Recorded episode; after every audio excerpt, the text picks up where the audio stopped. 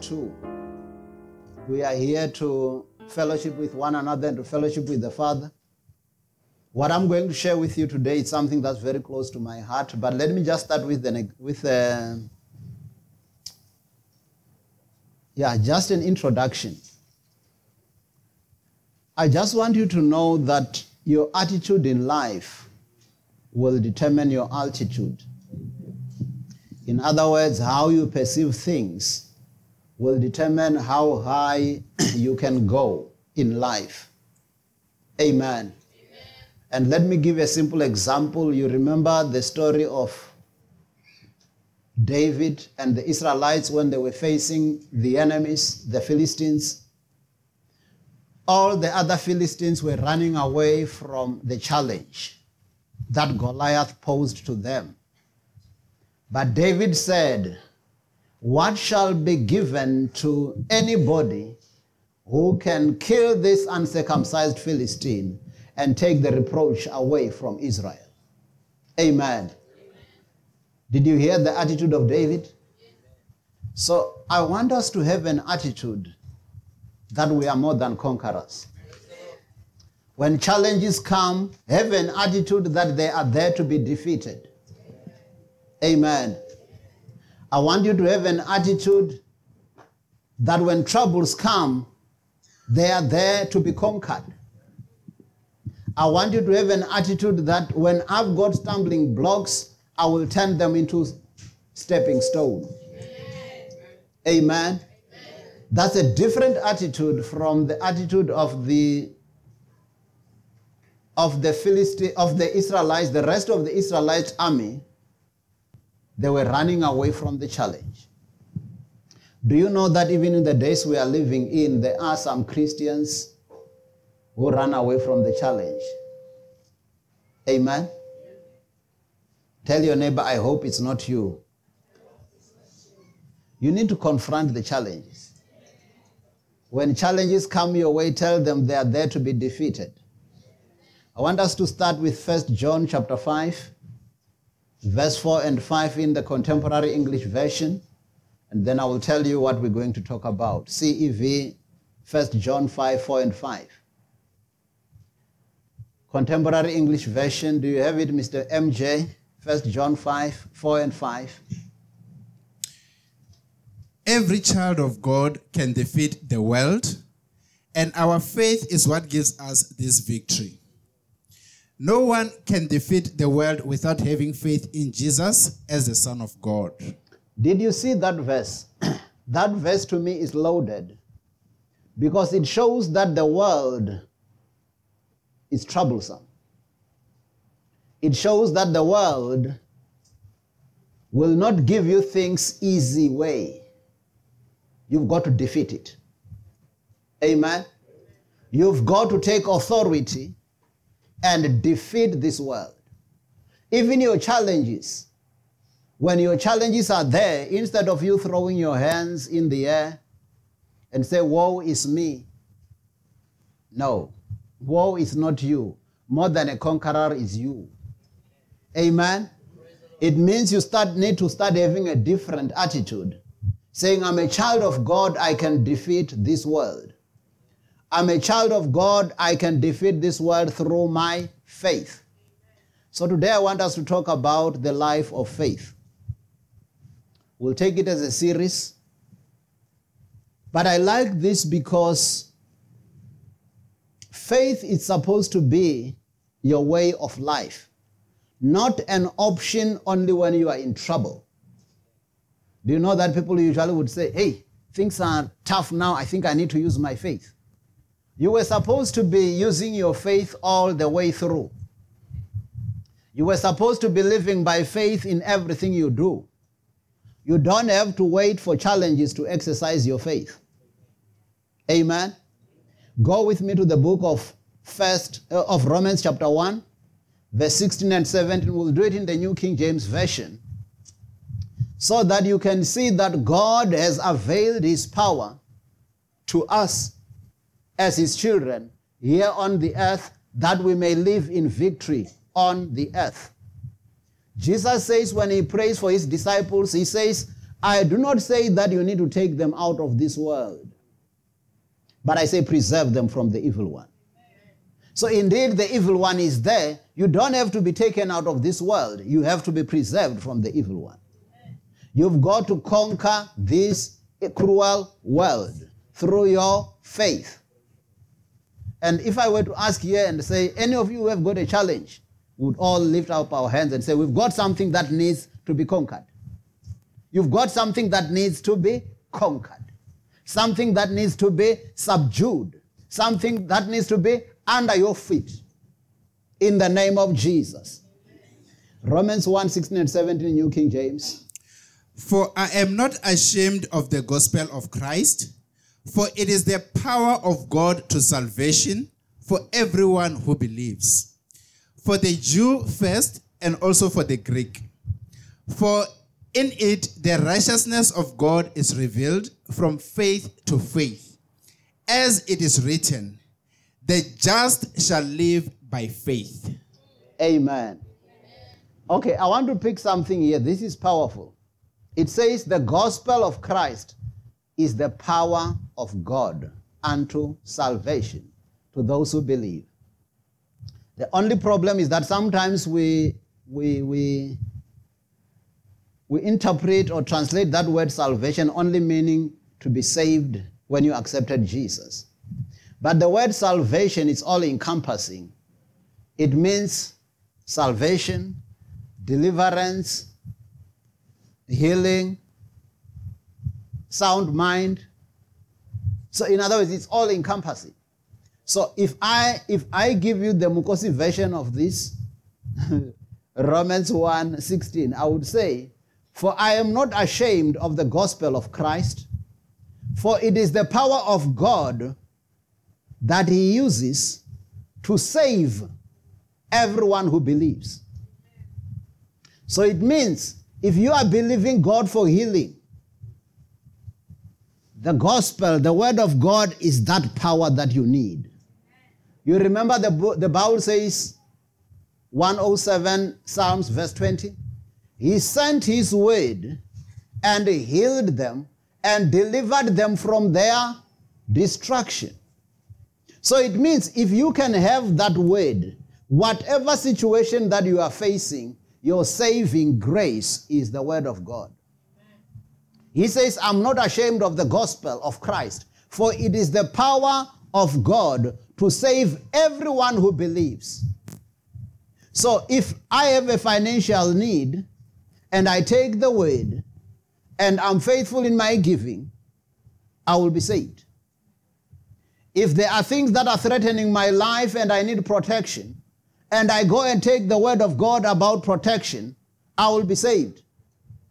If I do not know Jesus and I hear the word that says, everyone who comes to the Lord should believe in the Lord and confess and accept Jesus as our Lord and Savior and accept that He has died for my sins, and I believe that word and I confess it, I get saved. Amen. So he says the gospel or the word of God, the good news, is the power that God uses to rescue us. Other meaning of that word salvation means to be rescued. The many things that you want to be delivered from, may it be sickness, may it be any other thing that you need deliverance from, the word of God is that power that you need to be rescued. Amen. That's why you can take anything away from me, but if you leave me with the word, I'm sorted. Because through the word, I can have anything in life. Amen. Through the word, I get healed. Through the word, I get pro- protected. Through the word, the Lord supplies all my needs. Through the word, I've got sound mind. Through the word, I've got the peace of God. Amen. So when I have the word, I see the word as that power of God to save us. And it says to save all those who believe. Then verse 17 says, For in it, in it what? In the gospel, in the word, the righteousness of God is revealed from faith to faith. So it means through the word, we start understanding the righteousness of God from faith. The first faith is when you accepted Jesus as your Lord and Savior. To faith, the second faith is the faith that you need to live every day by as a child of God. You don't accept Jesus by faith and then start living any other way. You need the same faith. Can I ask you a question? Any of you has accepted Jesus as your Lord and Savior? Okay. Have you ever seen Jesus? You accepted him by faith. So, the same way that you accepted Jesus without seeing him, you can use the same faith to receive anything from God without seeing it. Are you getting me? So, when he says from faith to faith, he is showing us that you have already used your faith. Every child of God, for you to be a child of God, you used faith. You believed there is a God, but you haven't seen God. You believe that Jesus died for your sins, but you haven't seen him. You believed it. And now, to you, it's no longer a question anymore. People can't convince you anyway, isn't it? Even if they come, a scientist or whatever, they can't convince you that Jesus did not come and die for your sins. It's a settled fact. Amen. So that was the faith that I used when I accepted Jesus as my Lord and Savior. But here it says, from faith to faith. So the power of God is revealed through the gospel from faith to faith. So the first faith, all of us as children of God, we've done that. If you haven't accepted Jesus as your Lord and Savior, that's why it will be difficult for you to defeat this world. But if you have accepted Jesus as your Lord and Savior, you've done it by faith. So you need the same faith to live every day. As much as you accepted Jesus without seeing him, as much as you pray to God without seeing him, as long as you do anything in your relationship with God without necessarily seeing him, then you can use the same faith to receive from God before you see. For we walk by faith and not by sight. And then he says, as it is written, the just shall live by faith. I like this. It doesn't say the just will have option to use faith when things are tough. So I see faith as God's way of doing things. I see faith as the currency of the kingdom of heaven. Do you know that every country has got its own currency? In South Africa, if you want to, tra- to transact, you need rands. Okay? That's our form of transaction. So in the kingdom of God, the currency you need is faith. And the good thing with this currency, it's not only a currency, it's also the language of our kingdom. In our kingdom, we speak faith. Tell your neighbor, in our kingdom, in our kingdom. we speak faith. In our kingdom, we don't speak defeat. Don't speak defeat. Amen. Amen. We overcome the enemy.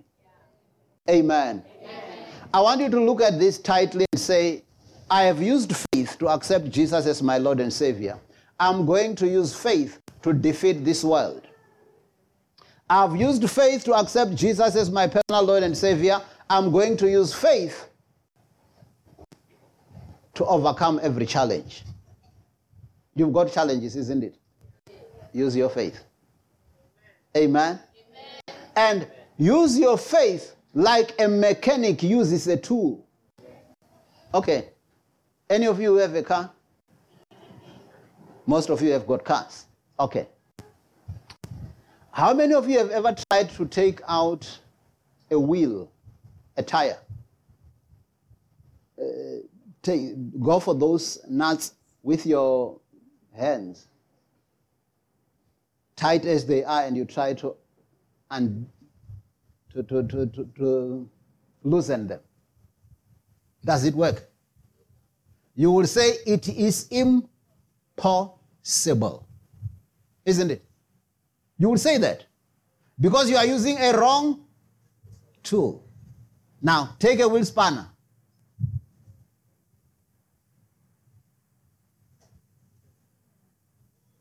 What happens? It is now possible because you are using the right tool. So, can you use your faith like a mechanic uses a tool? Amen. Amen. So, in other words, when your mind says it is impossible, look for your spanner, your faith, faith in the word. And then you start using your faith, you start seeing how simple it is. Amen. But when you think of it using your own natural abilities, you will say it is impossible. Go with me to the book of Galatians, chapter 2, verse 20. King James Version, KJV. Galatians 2:20. Because when the Bible says the just shall live by faith, I take it that actually when the Lord was ministering this to me, I know this subject of faith is close to my heart, very close to my heart. But I was even getting more and more excited to see that actually, in everything I do, I need to walk by faith. Amen. Even on the things that you think you're still going to be able to do them, it teaches you to depend on God. Because sometimes you find that the things that we think we want to do, we move on it because it looks like the right option, but you haven't consulted God and you land in trouble. So it means you could have, even things that to you make simple logic, you could have still said, I depend on God. And you say, the steps of a good man are ordered by the Lord. The Lord direct my steps. Amen. Galatians 2:20 KJV. I am crucified with Christ, nevertheless I live. Yet not I, but Christ liveth in me. And the life which I now live in the flesh, I live by the faith of the Son of God, who loved me and gave, and gave himself for me. Another powerful verse. I am crucified with Christ. So it means it's for those who have accepted Jesus as your Lord and Savior. Because when I accepted Jesus as my Lord and Savior, I said, He has died for my sins. So I've died with Him. Okay? Now he says, I'm crucified with Christ. Now, if you are crucified, you are dead, isn't it? but then he says, Nevertheless, I live. How? Paul, how do you get crucified or how do you die and nevertheless you live?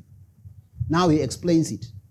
Because if he just said, I'm crucified with Christ, but I live, you are going to be confused. So he says, I am crucified with Christ, nevertheless I live, yet not I. In other words, it is no longer me who lives. That's why when you accept Jesus as your Lord and Savior, you become a new creation. The old creature is gone. You are a brand new person. I'm a new creation. I'm a brand new man. All things have passed away. I'm born again. More than a conqueror. That's who I am. Is that you? More than a conqueror. That's who I am. Can we all say more than a conqueror? That's who I am. In other words, I'm not a victim, I'm a conqueror. Amen. Amen. So he says, Nevertheless, I live. But it is not I who is living, it is Christ. Hey, you are loaded. Tell your neighbor, I'm loaded. it says, You are dead, but in you, who is living in you? It is Christ who lives in me. Now it's a different game. I've got the Jesus factor now.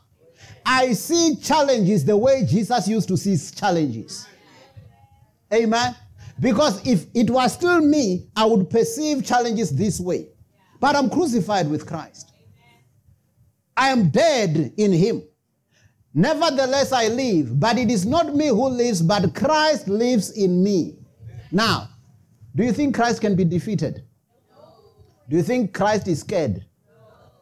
So, when you are afraid, the Bible says, we have not been given the spirit of fear, but of power, of love, and of a sound mind. So, whatever you were afraid of, it is that old you who was trying to be afraid.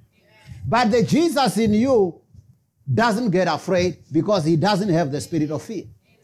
He's got the spirit of faith. So he says, I'm crucified with Christ, nevertheless I live, yet not I, but Christ lives in me. Okay? And the life which I now live, I told you today we're talking about the life of faith.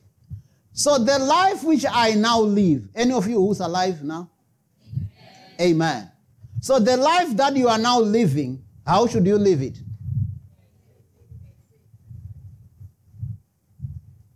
Did you get it? The life which I now live in the flesh, I live by. Do you? Do you? Really? If not, this is repentance time. The word comes to awaken us. So that when people of the world says, Things are tough. You know, uh, the rent is even tumbling, and we will even park our cars. We will no longer even have food. We will no longer even afford petrol. You say, The life that I now live, I live, I live by the faith of the Son of God. I speak like Christ. I don't speak like the world. Amen. And I like what it says here, and why I like it in the King James Version is because it does not say, I live by the faith in the Son of God It's the same. You could use in the Son of God, but I like it in the King James where it says, I live by the faith of the Son of God. So it means whose faith are you using? Jesus' faith. Amen. Tell your neighbor, I've got the Jesus kind of faith. The faith that cannot be defeated. The faith that doesn't run away from challenges. Amen. Amen. The faith that changes things. The faith that turns things right side up. Amen. Amen. And if you look at what Jesus did when he was on the earth, you've got that faith. He says, Nevertheless, I live, yet not I, but Christ is living in me. So Christ is continuing to live through me. He wants to continue to touch lives through me. He wants to continue to change situations through me. That's why in the book of John, he says, Those who believe in me, the works that I do, they will do even greater works than this because I'm going to my Father. So I go to my Father, but I remain in them so that I can continue to do the works of the Father. So he says, I live by the Son of God, the faith of the Son of God who loved me and gave himself for me. So I want us to look at how Jesus exercised his faith. Because you say you are living by the faith of Jesus, isn't it? Yeah. So that verse, the one in Galatians, you can say, I live by the faith of, as it's put in the Old King James Version. But other versions will say, by the faith in the Son of God. Yes, it's also right to say the faith that you have, you have faith in God. But I want us to look at it as first as the faith of Jesus. So let's look at how Jesus used faith. How Jesus lived on the earth. Do you think Jesus sometimes had sleepless nights and depression and stress? Ish. I don't know what else we'll do. Do you think so? Do you think sometimes Jesus will be so sick that he wouldn't be able to minister? Hey, Jesus didn't come today, he's sick. Do you think so?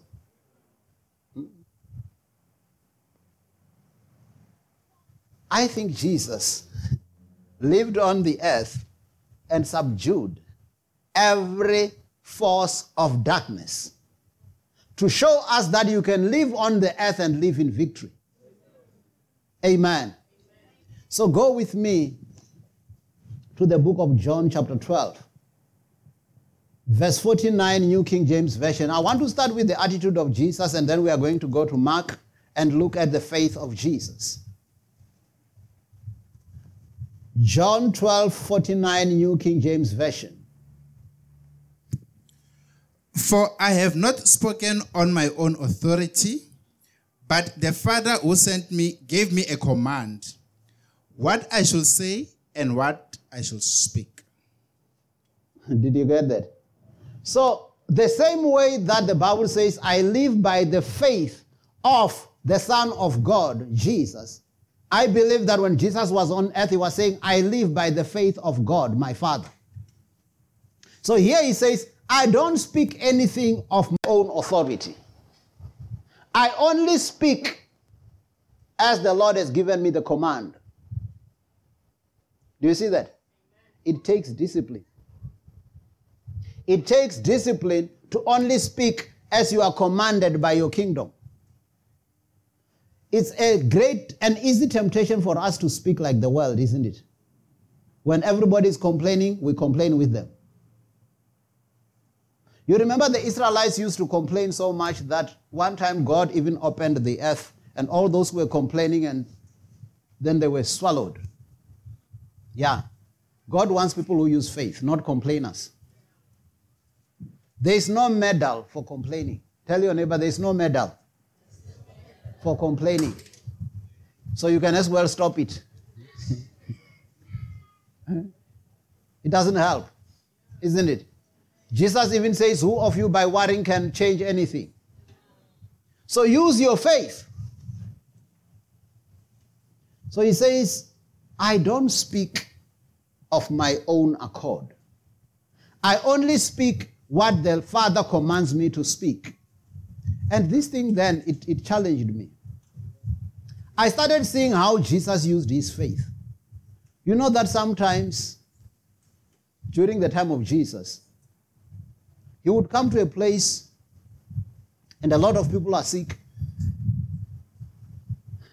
And the one who exercises his faith gets healed, and Jesus still continue moving, and the others, he left them. Remember, even when Jesus was in that crowd, when the, the, the woman with the issue of blood, we hear about her getting healed. But we don't hear about others. Okay? Which to me says, when Jesus says, when I exercise my faith, I also get guided in using faith. Because sometimes you just meet everything and you want to fight everything. Sometimes the Lord says, Leave this one. Amen. Leave that one. There is a reason why that one should go that way. You remember when Lazarus was sick? Hmm? The book of John 11. So people sent people to Jesus. They came to Jesus and said, Jesus, your friend whom you love, Lazarus, is sick, nigh unto death. And did Jesus get moved and quickly run to, to, to, to, to Lazarus' house? Hey, we heard that Lazarus is sick, guys. Let's get there. Lazarus is sick. Let's go. Lazarus is sick. Let's go. Is that what Jesus did? Uh-uh. He relaxed. He said, but don't you know that Lazarus is sick and will have problem? Because if you delay, he's going to die. Then he said, this sickness is not unto death, but he saw that the Father may be glorified. He stayed. And Lazarus did what? Lazarus died. Now, they told him when he could have still gone on time. Eh? And because his faith is not directed by circumstances, unlike yours, the faith of Jesus is subservient to the authority from on high. Amen. So he said, I don't have to panic. Now I see it. You remember the words that Jesus used to like saying? Actually, I heard this verse in John chapter 7, verse 6. He says, For you, your time is always ready. For me, this is not my time yet. Jesus did not do anything anytime. He would say, It is not time yet to do this. So when Lazarus was sick, Jesus did not rush. Tell your neighbor when Lazarus was sick, Jesus did not rush. He stayed. And Lazarus died. And after Lazarus was dead, imagine the Thomases next to him. He, he just told us this sickness is not unto death. And you know how Jesus did it? He said, Guys, let's go to Bethany. Our friend Lazarus is what? Asleep. Don't, how readest thou thy Bible? he said, Our friend Lazarus is asleep. Let's go and wake him. He said, ah, But if he's asleep, he will be all right. We don't need to go there. Then he spoke the language they understood. Lazarus is dead. What do you think the doubting Thomases were thinking now? But, but he just told us Lazarus won't die.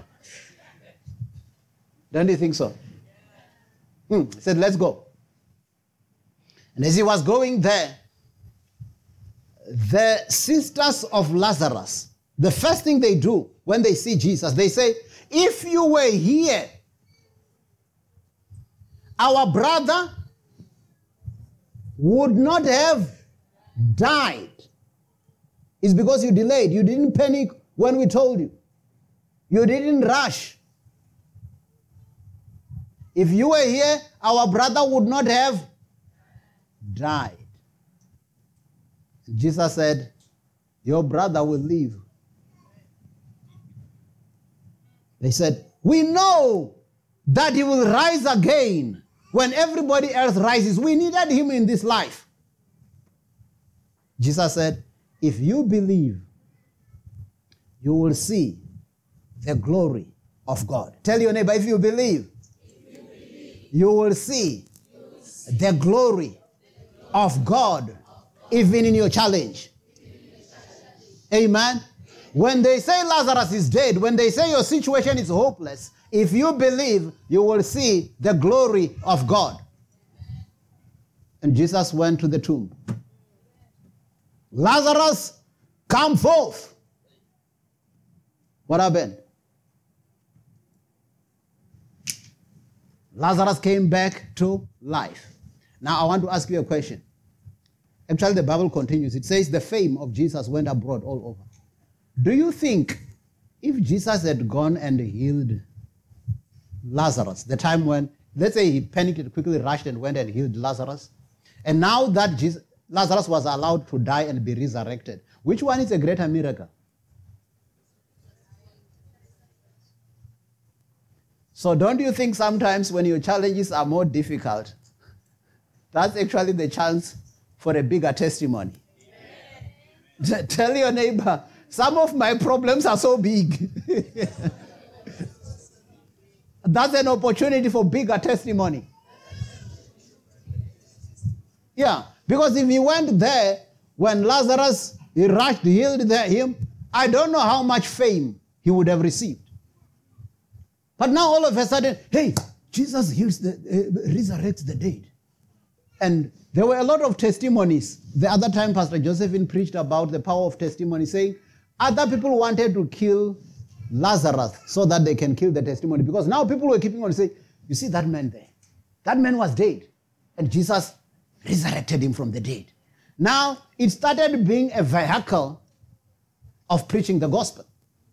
So sometimes, even your situation, when it's hopeless, and even people at your workplace, people, your relatives, when they have written you off, and then God comes through for you, may you be a living testimony on your own. Amen. Yes, let them, let, you must become a living testimony on your own.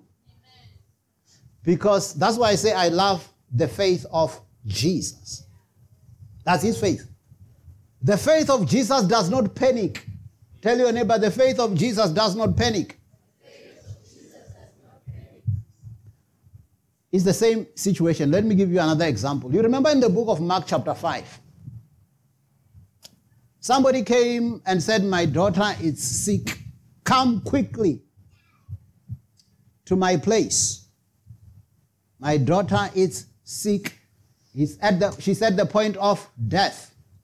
Now Jesus is going with her. And the story I told you about the woman with the issue of blood. Now there was a crowd, and then there was this woman with the issue of blood in the crowd who also had faith. And she touched Jesus' garment and she got healed. And you know that testimony, we'll pick it another time. But that was delaying Jesus. You know what happened? Immediately after he healed that, and he was talking who's the person and all that, the word came from that person. The person was going with Jesus here to heal the daughter.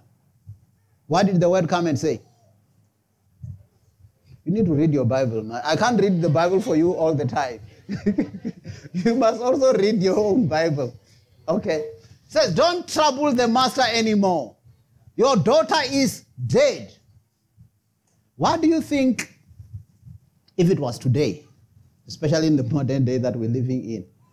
And you were that man, you came to Jesus first. Who was supposed to be helped first?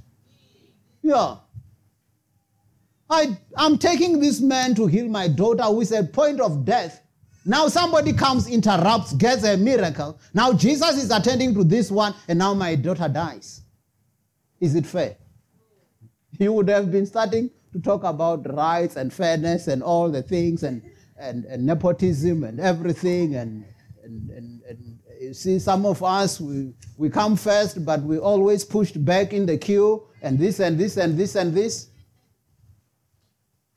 Then when they said that, what did Jesus say? He said, Don't trouble the master anymore. Your daughter is dead. I want you to look at the faith of Jesus. The Bible says, Jesus overhearing them, he said, Fear not, only believe. Because when you hear your daughter is dead, do you think you get excited? Yes, Lord. Except if you had a policy. Probably that's the only time. But otherwise, you would be feeling down, isn't it? So he says, Fear not, only believe. Because when we hear bad news, fear usually comes. Just like faith comes by hearing and hearing the word of God, fear also comes by hearing the bad news. So he says, Fear not, only believe. And Jesus went with him. What happened to that daughter? Resurrected from the dead. Tell your neighbor it's easy with Jesus. but that Jesus is in me now. Uh, now you're no more bold. you know, you know, when we say it's easy with Jesus, we all say it's easy with Jesus. But when I say you need to say now that Jesus is in me, oh, well, Jesus is in me now. Why are you no longer that confident? Because you will be expected to do what Jesus did. But it is Jesus in you doing his work. It is not you. Amen. So it means if we say it's easy with Jesus, you remember the other time, again, this is another story about Jesus. Somebody had a son who was uh, demon possessed, and that spirit was it was giving epileptic fit. Remember?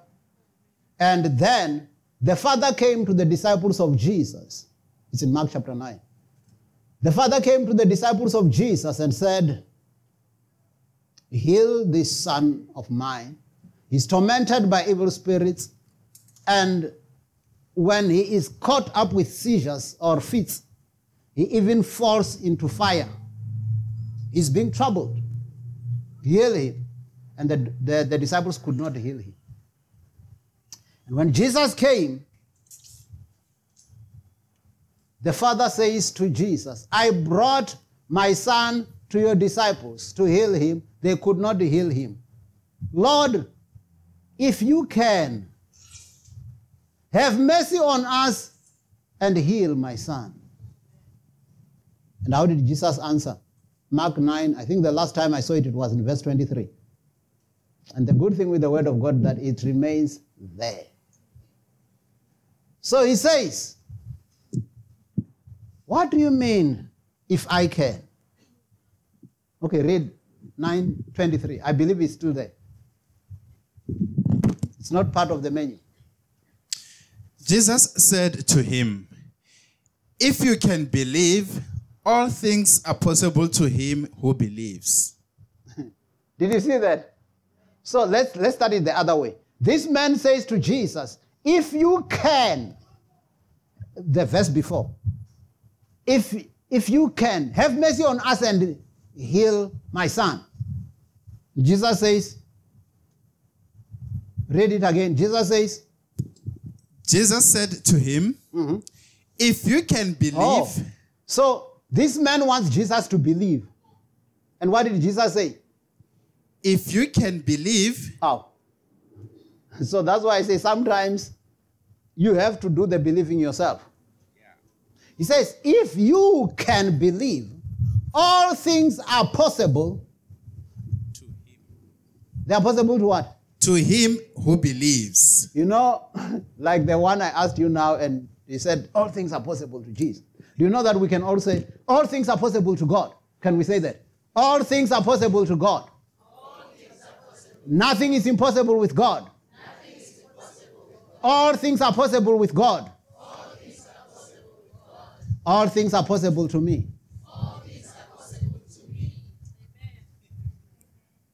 That verse says, if you can believe, it doesn't say all things are possible to God. We know that. That's Luke. Is it 127? All things are possible to God. But here now, you have the faith of God. You have the faith of Jesus. Now, if you can believe, all things are possible to who? Can we all say, to me? Yeah. If you can believe, all things are possible to you. You get that? I'm not sure if you're getting it. But I'm excited because I'm starting to see that instead of me keeping on saying all things are possible with God, I start there. I can say all things are possible with God, nothing is impossible with God. But now I bring it closer to me.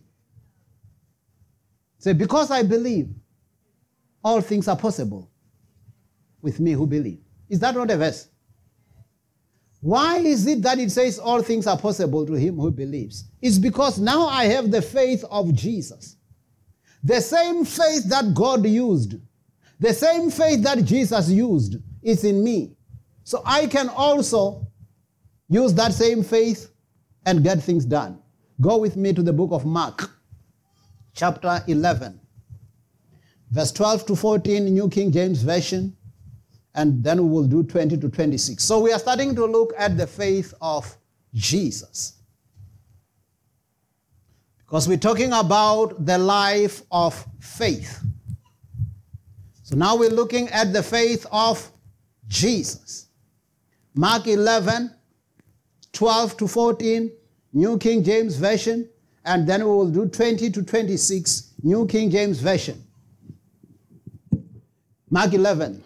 Now, the next day, when they had came, come out of Bethany, he was hungry. So it's Jesus. Okay, so I want to show you something. When Jesus was on the earth, he was 100% a human being like you and I. That's why he was born as a little baby, like any other baby. He grew up like any other baby. He even got hungry. You remember the Bible says, After fasting 40 days, 40 nights, he became hungry. You remember when he was at the with the the, the, pool there with the with uh, the at the well with the Samaritan woman, and he was thirsty. You remember at the tomb of Lazarus, John 11 35, and Jesus wept. So when he was on the earth, he was like you and I. So now it says, when he came from Bethany, he was hungry. Why I like Uh, the book of Mark. Actually, Mark talks about the humanity of Jesus. Okay? Talks about the Son of Man.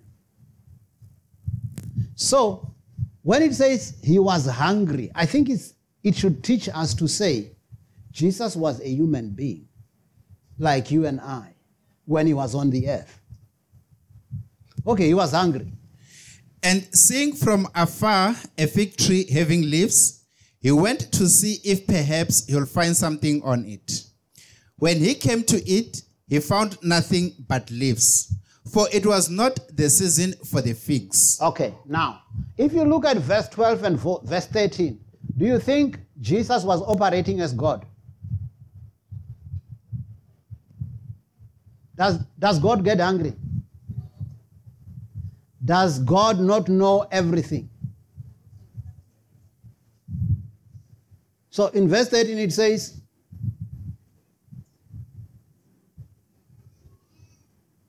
He went to see if perhaps he would find something on it. Does God do that? No. So he was operating as you and I with the same human limitations that you and I have. But he used his faith. So now look, verse 14, when he did not find figs. In response, Jesus said to it, Let no one eat fruit from you ever again. And his disciples heard it. Okay, now we are talking about the life of faith, and we are looking at the, the, the faith of Jesus. In response, who was Jesus responding to? Yeah, he was responding to the fig tree. He was responding to his challenge. So, don't you know that your challenges, when they are coming to you, they are demanding your response? When that pain on your back, when that he- severe headache is coming to you, is demanding your response to use your faith. Now imagine that severe backache or that headache. Now it pains you and it's very painful. And imagine your response. Your way. My head. This headache will kill me. Have you responded to it? It's going to kill you. In response, Jesus said to it, Let no man eat from, eat from you, fruit from you ever again. And can I tell you, Jesus was not just thinking in his heart. Many people say, No, I know what I'm believing, it's in my heart. Jesus said to it, and his disciples heard it, just like they heard him when he was talking about Lazarus. Are you getting this? Now, again, imagine what the Thomases were thinking about. I don't know, I think he only doubted that time, but I'm just using the word Thomases, meaning the doubters. Hey, he just spoke to the tree now. And he says it will never bear any fruit. What if it bears fruit and people eat the fruit? Hey, Jesus t- like taking risks, man. Don't you think that's what the doubters would be doing? Yeah, he just said, No one eat fruit from you hereafter forever. And his disciples heard it. So, what did Jesus do to try and help a miracle?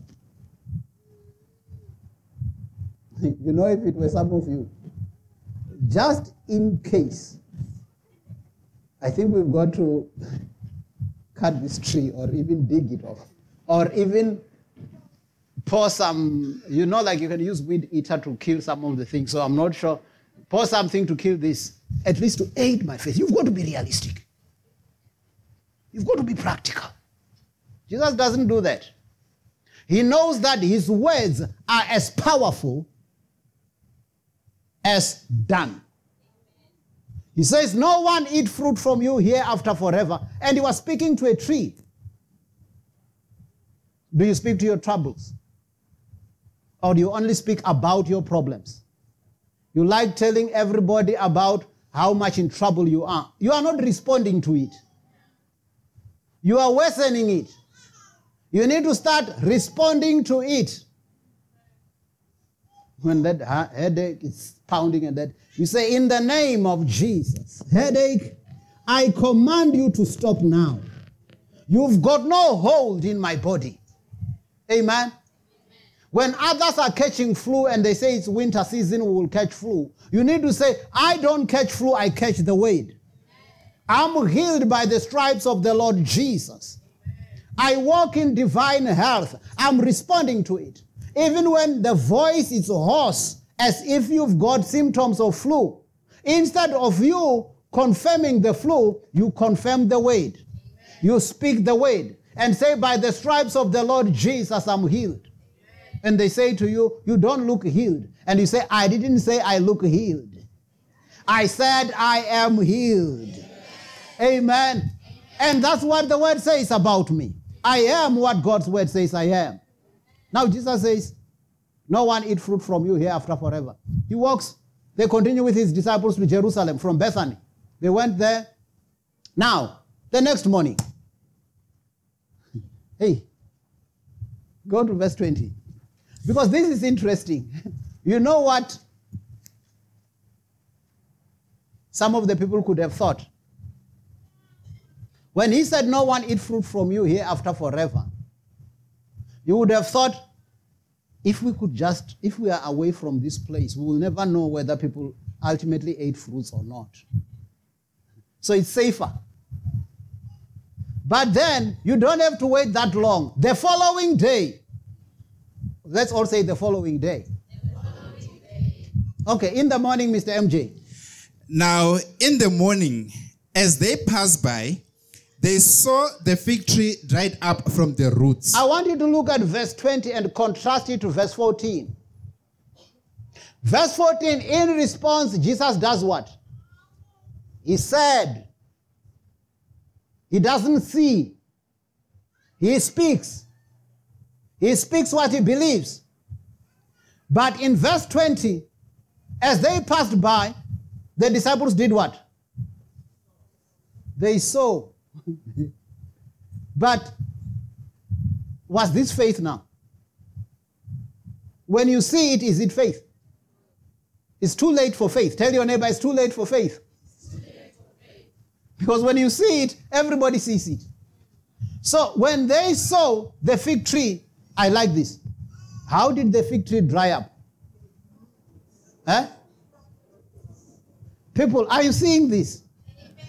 I, I like the way it says, they saw the fig tree dried up from the roots. Can I ask you a question? Do you think it started drying up from the roots when they saw it? I believe it started drying up from the roots from the moment that Jesus spoke. It's just that they could not see the roots.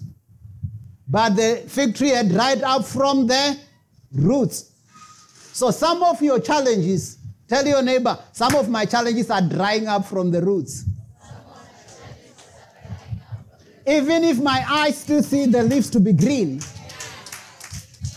but they are drying up from the roots. Amen. Because with your eyes, you're still seeing it green. How many of you know that if I cut a tree now, now, and you look at the leaves, do the leaf the leaves look dry. But do you wait and say, hey, I just want to make sure this tree is dead? You know it's dead. Even before you can see the leaves dry because you've done the work. So may your faith do the work. Tell your neighbor, may your faith do the work. Yes. And I believe. Do you know that these days we hear a lot of our people being attacked by sickness, especially cancer? I hate cancer. In Jesus' name. So I want you, my children, to confess for yourself. When you confess healing, you need to also speak. You don't have to wait to be attacked to use your faith. Use your faith all the time. So you've got to speak words like, I thank God that I'm healed by the stripes of the Lord Jesus. My body is the temple of the Holy Ghost. It is not a temple of sicknesses. Every disease, every virus, and every disease germ that touches my body dies in the name of Jesus. Every cancer cell that touches my body dries up in Jesus' name. It's got no hold in this body. Amen. You start speaking it, telling it, because you know that sometimes they would say, hey, your cancer is now far advanced and that. You could have spoken to it even before it came. Start speaking your faith all the time. And let the life of Jesus be manifested in your body. Let the spirit of him who raised Christ from the dead quicken your mortal body. And speak the word. Tell your neighbor, speak the word. Okay, now they saw the fig tree dried up from the root, so they are only seeing now. Tell your neighbor, senses come late. Faith is ahead. So according to Jesus, don't you think, do you think that Jesus was still thinking, we'll see tomorrow if it will be dry? Jesus knew that when I've spoken, it is done.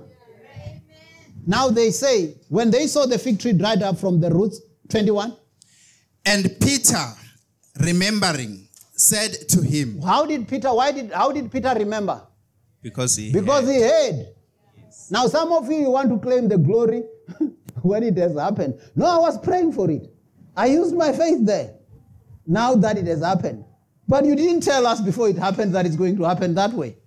You want to claim the glory, but you didn't tell us when you were exercising faith. Because just in case it doesn't happen, I don't want people to. Uh-uh. Peter remembered because Jesus spoke openly. He said to him, Rabbi, look, the fig tree which you cursed has withered away. Hey, people, I like faith. Can I ask you a question? Did Jesus say to the fig tree, Fig tree, I curse you? No. Huh?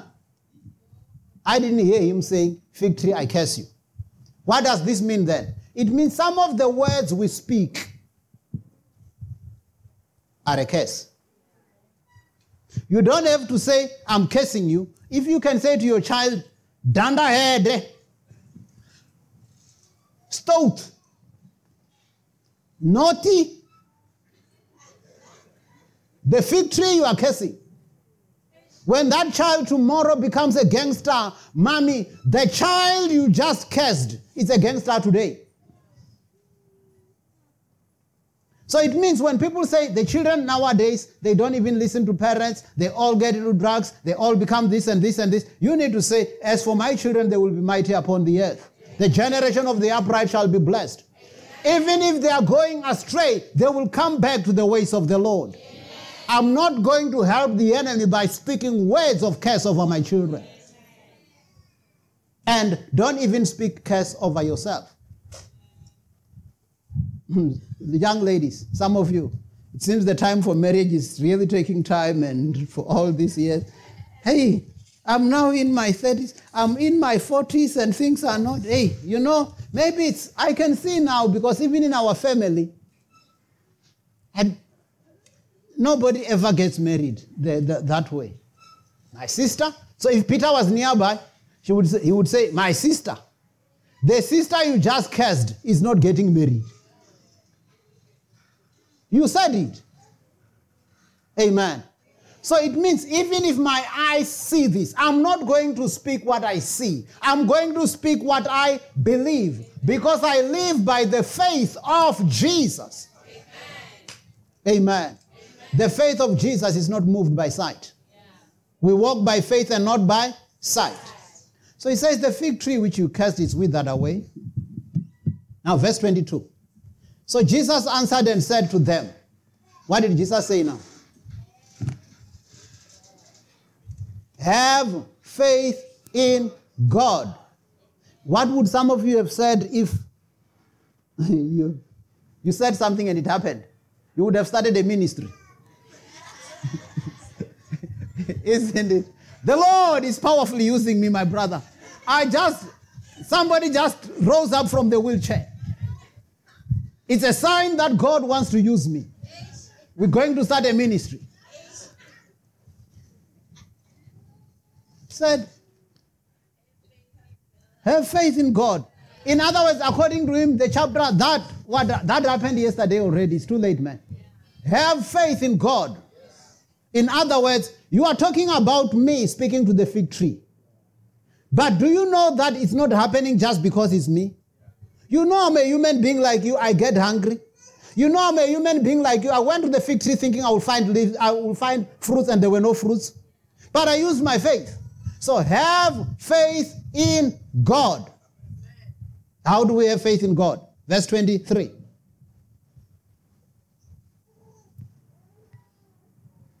Mr. MJ? For assuredly I say to you, whoever says to this mountain, Okay.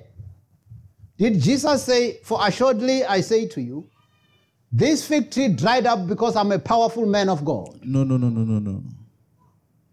He says, Assuredly I say unto you, Whoever. tell your neighbor, whoever includes me. Tell your neighbor, I am the whoever that's referred to here. What happens to whoever? Whoever says, Whoever says to this mountain, Hey, now, again, faith. I like faith because faith does not grumble. Faith does not go talk to the neighbors about how big the mountain is. Faith speak to the mountain. Mm. Jesus, in response to it, to the fig tree. So even with you, with your faith, speak to your mountain. Whosoever shall say to this mountain, uh-huh, be removed and be cast into the sea, and does not doubt in his heart, yes, but believes that those things he says will be done. He will have whatever he says. Can we can we look at that last word together? Can we read it together as Mr. MJ is reading? He will. Let's all say he will He will have have whatever whatever he he says. says. Can we do it for ourselves now? I will have whatever I say. It's not about my neighbor. I will have what I say. So if people can gossip about me and say whatever they say, they can say whatever they say. I want to have what they say. I will have what I say. I'm the master of my destiny. Amen. It says, He will have whatsoever He says. Did you see again? If you believe all things are possible to him who believes. It doesn't say he will have 50% of the things. He says. So now where did you get the 50% from? Sometimes it works, my sister. Sometimes it doesn't work. It depends all on God. That's not a verse. My verse says, if I believe and my faith was guided by God, I will have whatsoever I say. Therefore, I say to you, what things soever you ask when you pray, today we're going to pray. Believe that you receive them and you will have them. Now, those of you who have done English, it's not English class now, but The word believe that you receive them, is that a future tense, past tense, or present tense? Believe that you receive them. When do you believe? When you pray.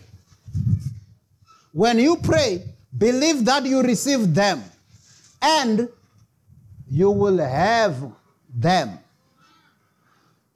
But I believe I receive them now.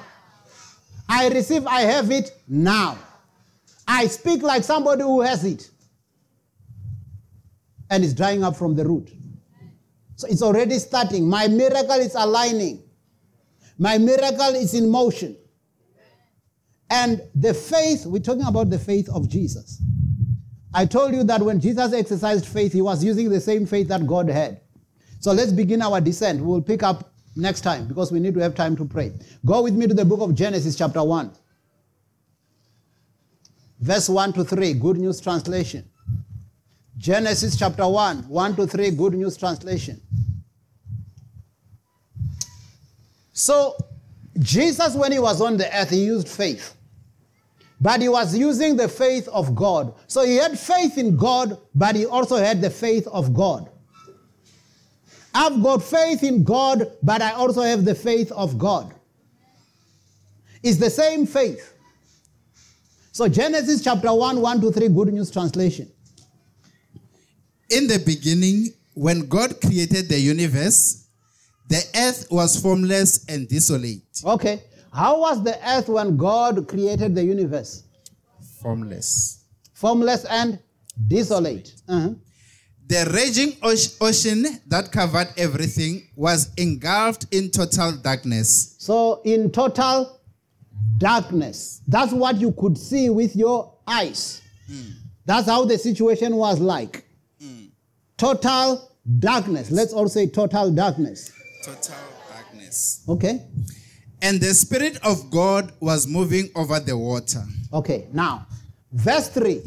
So when there is total darkness, I want to ask you what Jesus did. When the fig tree did not do what he wanted, Jesus spoke to it. Okay? Now there is darkness. What do you think God should do? You think God should say, Ish, it's so dark. What would have happened if God said, It's so dark? What would have happened? there would have been light. No. So why now do you keep on speaking your darkness when you want light? Huh?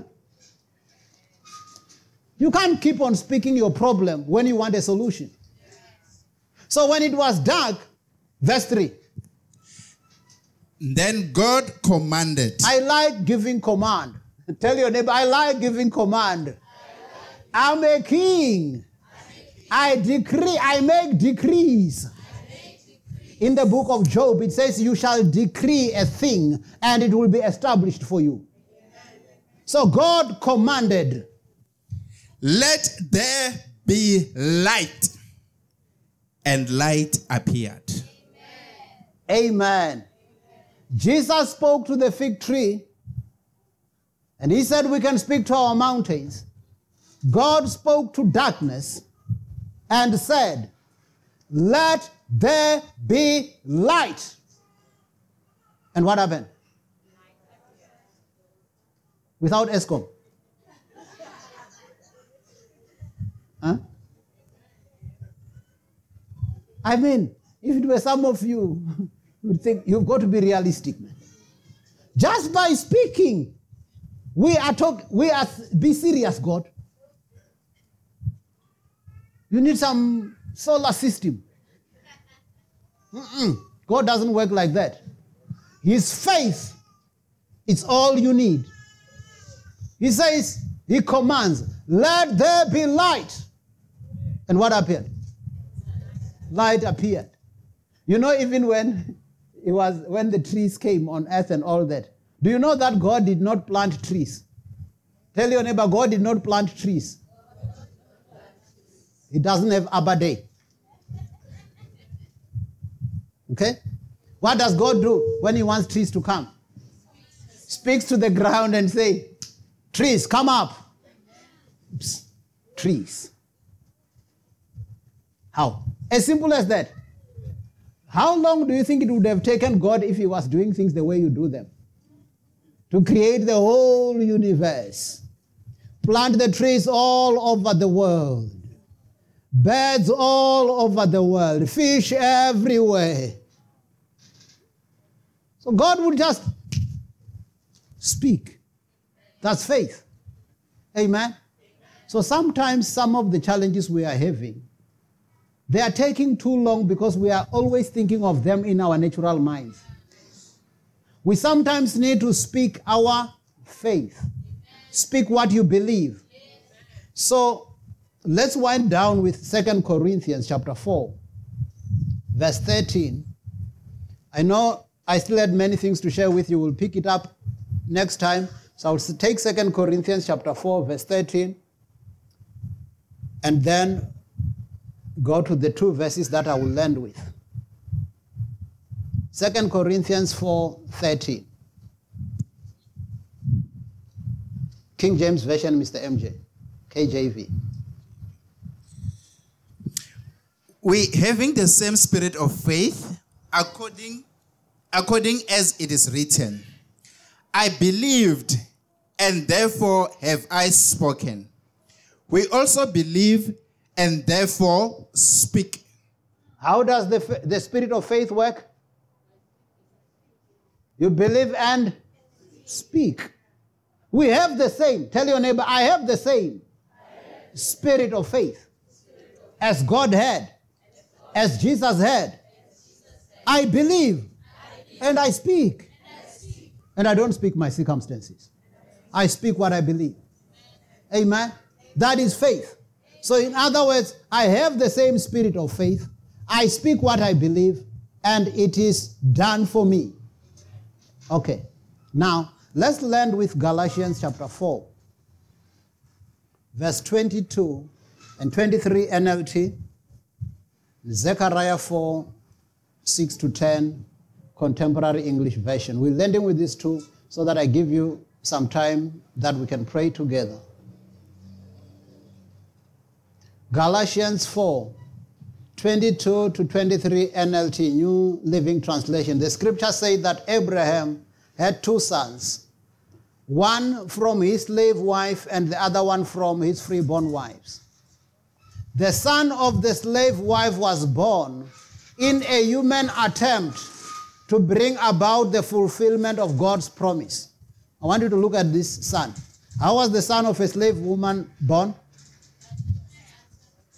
Human attempt to bring about the fulfillment of God's promise. It means as human beings, sometimes we attempt to help God. That's exactly what Abraham and Sarai did with, the, with Ishmael. You remember God said, You will have many children. And now days are going and they were not, things were not happening. Now human attempt to help God, you can go to Hagar, you will have a son. And God doesn't say you have solved my problem. What does God do? The son of a free-born wife was born as God's own fulfillment of his promise. Tell your neighbor, allow God, to fulfill his own promise in your life. Don't try to help God. You will be getting Ishmael. You try to, be, to, to help God. You know, it's like this thing. You're trusting God for something. Young ladies, again, you're trusting God for a husband. And now you think time is going, start making some things. You get an Ishmael. When the real one comes, now Ishmael is there and you can't kill Ishmael. Because now that one is there.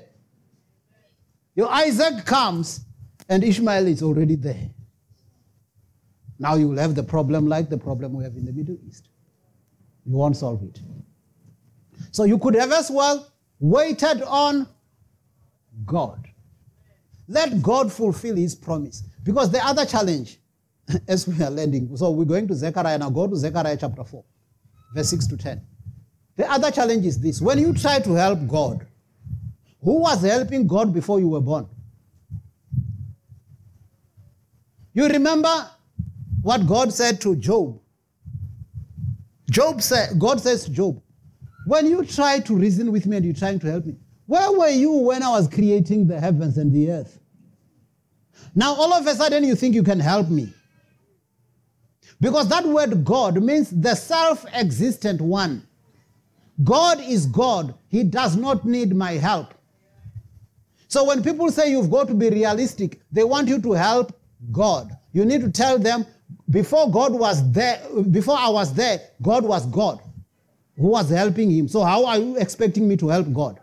Let God be God.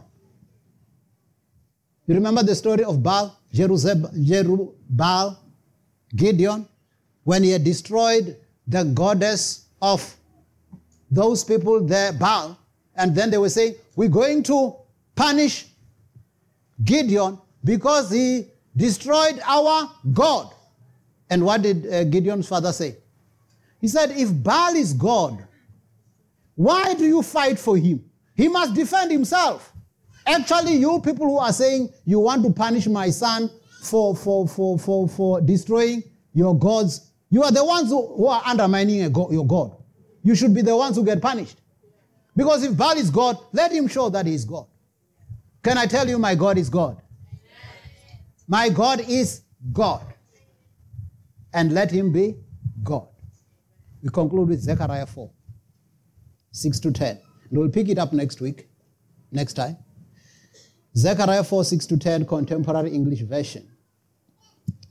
So, this is how simple God has made things to be. He wants us to depend on Him and not on our own strength, not on our own intellect, not even on our own abilities, but depend on God.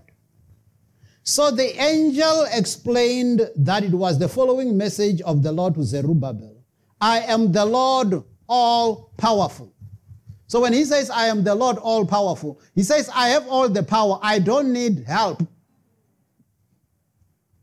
So don't depend on your own power or strength, but on my spirit. So tell your neighbor, don't depend on your own power. Don't depend on your own ability. Depend on the Spirit of God. Zerubbabel, that mountain in front of you will be leveled to the ground. Then you will bring out the temple's most important stone and shout, God has been very kind. The Lord spoke to me again and said, Zerubbabel laid the foundation for this temple, and he will complete it. Then everyone will know that you were sent by me, the Lord all powerful. Those who have made fun of this day of small beginnings will celebrate when they see Zerubbabel holding this important stone. Those seven lamps pre- represent the my eyes, the eyes of the Lord and they see everything on the earth. Now, the Bible says we shouldn't depend on our strength, we need to depend on God. Here they were going to build. And it says, the message has come that even in this building, you will not have to depend on yourself. You need to depend on God. We are also going to build, isn't it? But all of us, we do what we can. Okay? You give what you can, what you believe the Lord wants you to give. You, you do your best as a human being. That's what you give. But God is the one who's going to multiply and increase your steps. And you will see how it will be built. But be part of it. Amen. I know God will do it, but I'm part of it. Tell your neighbor, I know God will do it, but I'm part of it. So I'm encouraging all of us here also to participate. The building fund chair, the building committee chairperson told us last week about the good, beautiful building that we're going to build. So encouraging all of you, we're going to build the house of the Lord. Not by power nor by might, but by the Spirit of the Lord. So you do your part, and God will do his part. Not by power nor by might, Actually, I love grace. as you're standing up, we're going to pray. You can stand up. I love, I like grace. Yesterday, uh, I was with Blessing and Mommy. And Blessing had played some games and he got a lot of tickets. You know these games where they get tickets and that. Then we wanted to go, and Blessing felt he, he, he doesn't want to use those tickets. He wants to give them to somebody. There were many. And nobody asked for tickets. Blessing just goes to this one boy.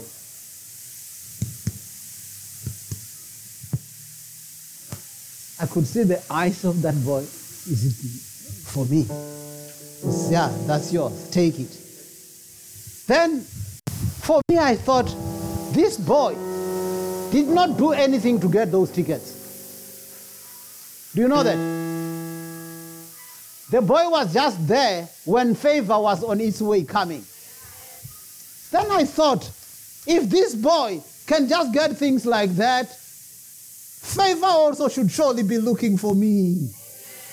Things should be looking for me where I will be found, man. Amen.